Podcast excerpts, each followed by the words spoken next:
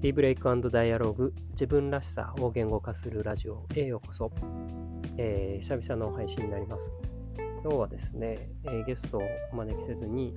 えー、久々に、というか収録自体が 久々なんですけども、え自分らしさについて感じたこと、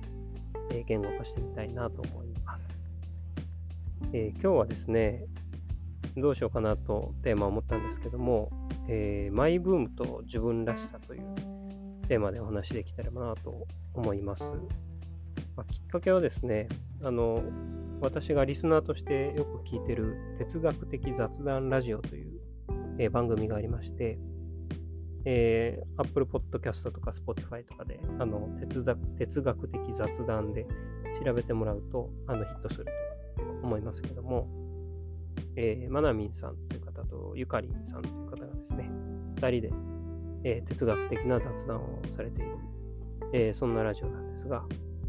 それを聞いてですね、最新の回が、あの、ハマるということについて、えー、お話しされたんですね。で、その中でこう、ハマっているものについて、こう、まあ、イコール好きなことですよね。好きなことを語ってる瞬間ってこういいよねみたいな話をされていて、あ、すごいいい、私もいいなと思ってたんです。まあ、それが、あの、どういう好きなことであれ、まあ、例えば、こう、アイドルだったり、えー、例えば、こう映画だったり、えー、例えばご飯作りだったり、まあ、いろんなね、こう、趣味、好きなことがあると思いますけど、とにかくなんかこう、ハマってるものを熱く語っている瞬間、人が語っているそのシーンっていいよねっていうふうにあの私も思ったので、えー、そして自己理解的にもですね自己理解メソッド的にも、えー、大事得意好きをテーマにあのこのラジオでもねあのゲストの方と対応してますけど好きっていうところですね。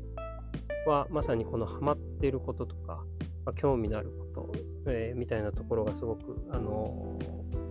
自己理解の一つのテーマでもありますので、えー、今日は自分自身のハマっていること、えー、マイブームみたいな話をできたらなというふうに思いました。はい。で、本題じゃあ、何ハマっとんねんということなんですけども、まあ本当にここ、そうですね、何年からだろうな、もう5年ぐらいですかね、多分、ずっとハマってるのはこう、お茶ですね。あの、ティーブレイクダイアローグという、そのこのラジオのテーマのティーブレイクというところにも入ってますし、私、コーチングサービスも提供してますけども、まあ、ティーブレイクコーチングという、まあ、お茶をこう片手にリラックスしながら対話をしようよというサービスもやってますけど、やっぱりお茶は欠かせない自分にとって、えー、そんなこう分野だし、えー、まあ、長らく続いているブームだなとも思います。まあ、ブームというかもう定着をしていますけども、まあ、依然としてこうハマり続けているなというふうに思います。えー、最近特にハマっているお茶のカテゴリーみたいな話で言うと、これは本当にここ半年ぐらいなんですけども、和紅茶ですね。日本でえ作られた、えー、日本で育てられた茶葉を使って作る日本ならではの日本らしい紅茶なんですね。はい、紅茶っていうとこう、えー、人によりますけど、まあ、イギリスとかインドとか、あと中国、台湾みたいな、そういったところを想像される方多いかなと思うんですが、日本の茶葉を使って作る紅茶も最近ではあるんですけど、ちょっとずつこうトレンドとして、えー、コンビニなんかでもね、えー、和紅茶みたいなあのラベルをちょくちょく見るようになったなと思います。で、そうですね。昨日ですね、ちょうどあのアースデー in 京都というイベントに、あのまあ、世界中でね、この、えー、2日間アースデー、えー、だと思うんですけども、まあ、環境だったり地球のことをこう考えて過ごす日ということで、アースデーのイベントを各地で行われていますけれど、私も昨日京都で行われてた岡崎公園というところで行われているアウスデーというイベント参加、ふらっとちょっと顔を出してきまして、そこで出会ったですね、和紅茶、えー、すごく美味しかったですね。えー、まあ、どんな和紅茶かというと、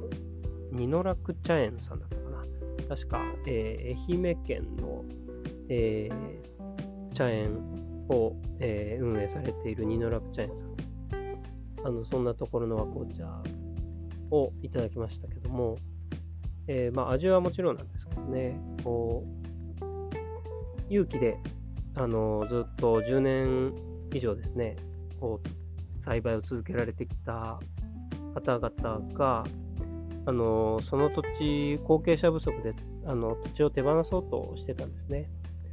でも、その今引き継がれて出店されていた方が、あのせっかく勇気でね、お茶って勇気で作るのすごい難しいんですよ。あの農薬を土に残ってるのをね、すごくあの丁寧に浄化したり、あとはこう虫をね、あの払うためにも農薬を基本は使うもんなんですけども、そうせずに勇気でね、わざわざ丁寧に育てられてきたのに、この茶作りをやめるのもったいないということで、その方が未経験でその土地を、えー、土地ごと引き継がれて、えー、紅風紀という茶種で、えー、和紅茶を作られていらしたんですね。で、そうですね、和紅茶って本当に、あのまあお茶全部そうなんですけど、特に和紅茶は、イギリスとかインドの紅茶に比べて繊細なあの骨格で、えー、風味もこう、なんでしょうね、繊細なものが多いので、割とこう味の違いみたいなものが分かりやすいなと個人的には思っていまして、このニノラクチャ園さんの和紅茶は、そうですね、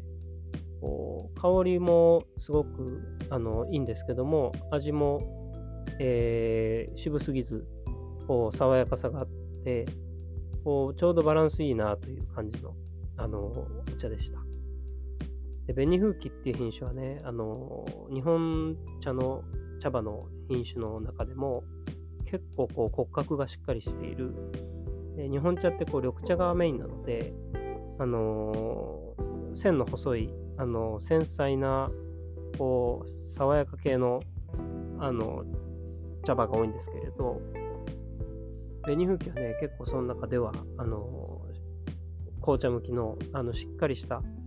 少しこう、渋みだったり、えー、骨太さみたいなのもある品種なので、すごくやっぱりね、あの、和紅茶に向いてる品種なんだなと思いましたし、まあ、この紅風紀に惚れ込んでね、えー、勇気で、えー、10年以上続けられてきた、こう、ジャイアンさんの作る和紅茶っていうのは、まあ、そのストーリーも含めてすごくあの美味しいなというふうに思いました。えー、お茶のことならね、こう話し出したらいくらでもこう話せてしまうんですけど、そうですね、好きなお茶、まあマイブームのお茶、和紅茶以外で言うとどうですかね鉄。観音というですね、えー、まあ、中国、台湾系の、あのー、品種のお茶がありますけども、まあ、特に私は台湾のですね、木作鉄観音というこう伝統的な鉄観音茶の作り方をこう守って作る焙煎度の強い重焙煎のあの鉄観音が結構好きですね。まあ、どんなところが好きかというと、こう日本茶でいうほうじ茶のみたいに結構しっかり焙煎かかっていて、こう黒々してるんですけど、茶葉はね。えー、熱湯でザッと入れると、こう香りがすごくまず香ばしい香り。えー、鉄管の場合は香ばしさに加えて、こうトロピカルな、えー、少し甘い完熟した香りもするんですけど、そういったやっぱり香りがまず好きですね。あと飲んでみると、そこまでこう、ほうじ茶と一緒で、強くなくて、こう爽やかにスーッと飲めるようなところとか、なんでしょうね、香りも味もそうですけど、こう飲んでてほっとしますよね。やっぱり焙煎の効いたお茶っていうのはね、コーヒーもそうかもしれませんが。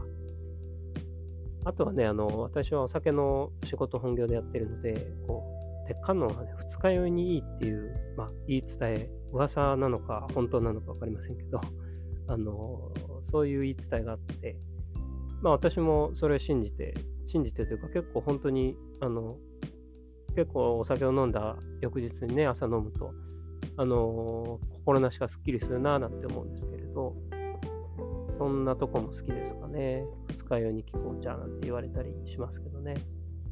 あとは意外とこれからの季節暑くなってくると、水出しも、あのいい茶葉を使うとすごく美味しいですね。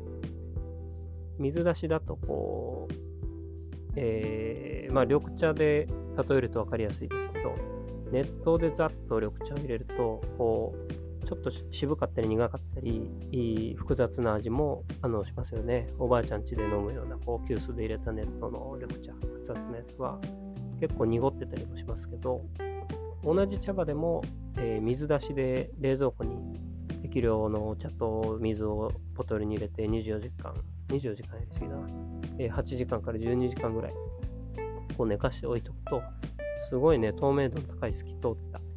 あのー、液体が出来上がりますし、飲むと、まあ、お湯で出した時とは全然違うね、甘さとか、こう、香りみたいな、凝縮された旨味みたいなのがしっかり出てきて、苦さ、渋さは全然感じないということなんですけども、まあ、鉄観音もですね、高温でざっと入れるとこう香ばしさとか、えー、力強さみたいなのが前に出てきますけど、お水で、えー、冷水で入れて冷蔵庫で置いておくと、こう、なんとも言えない、こう、蜜のような甘さですかね、とか、こう、トロピカルな、こう、ぎゅっとこう甘さが凝縮されたような香りが、あのふっと鼻から抜けていくような飲んだ後にですね、こんな香りがと楽しめますので、あの、鉄観音手に入れた人はね、ぜひ、あの、鉄観音に限らずですけどね、えー、香りのいいお茶を手に入れたら、えー、熱湯もいいですけど、あの、水出しもね、試してみていただけたらいいなと思います。はい。えっ、ー、と、もうお茶のことだったらね、いくらでも喋れてしまいますけども、え今日は久々の配信なので、このぐらいにしたいと思います。え皆さんもね、好みのお茶に出会って、え良きいいブレイクをあのお過ごしいただければと思います。えー、ではではおやすみなさい。